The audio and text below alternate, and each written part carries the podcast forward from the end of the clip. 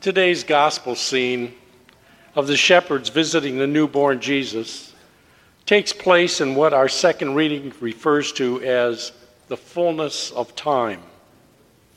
There, Paul says to the Galatians, When the fullness of time had come, God sent his Son, born of a woman.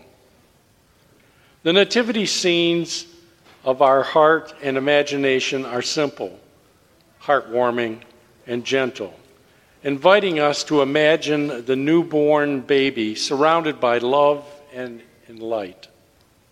While the world at the time was in turmoil, and it isn't always in some significant ways even today, chaos seems to have stopped for a moment as cattle are lowing, shepherds are visiting, and magi are on their way.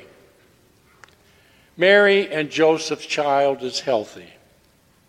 They had accommodations, though simple ones, and visitors had begun arriving.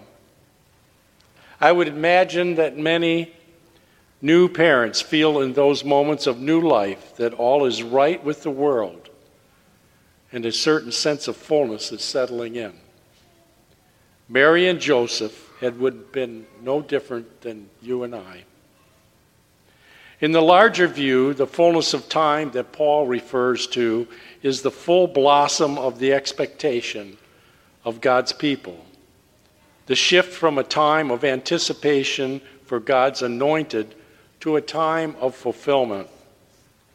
The Holy Family is at the epicenter of that shift. When the shepherds arrive, they share the message of the angels, the confirming truth that Jesus is the Savior, Messiah, and Lord. The passage we heard today tells us that Mary kept all these things, reflecting on them in her heart. This is not the only time Luke tells us that Mary pondered or treasured or reflected on things in her heart. It happened earlier when Gabriel shared the news she was chosen to bear God's Son. It will happen again when Joseph and Mary take the infant Jesus to be consecrated at the temple and are met by Simeon and Anna, who confirm that their child is a sign of salvation and the fulfillment of their desires. And then, again, we will be told that Mary keeps all these things in her heart when Joseph and Mary find their 12 year old son conversing with the temple rabbis feeling quite at home in his father's house. On this day, we celebrate the solemnity of Mary, Mother of God. She participated in bringing the world to flesh, the Word to flesh, and must have spent a lifetime digesting what it all meant, taking out each of these treasured memories and perplexing encounters of angels and shepherds and old men and rabbis, holding them up to the light to deepen her understanding, to help form her conscience and her actions, and to feel her imagination for what God was doing. As Mary pondered these things, I have no doubt that she grew in the courage she would need to face whatever lay ahead for her and her son. But let's not leave our reflections there. Let's ponder, along with Mary, what we have seen and been told and have experienced her son in our lives.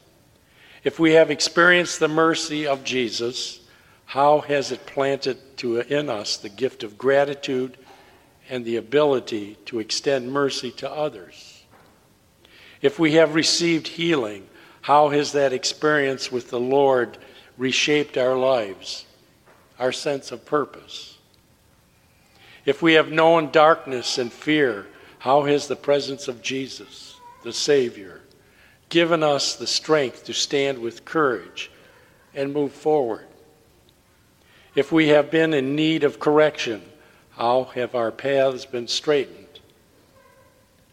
Let's hold these moments in our hearts and following the example of Mary, never tire of taking them out to reflect on their meaning.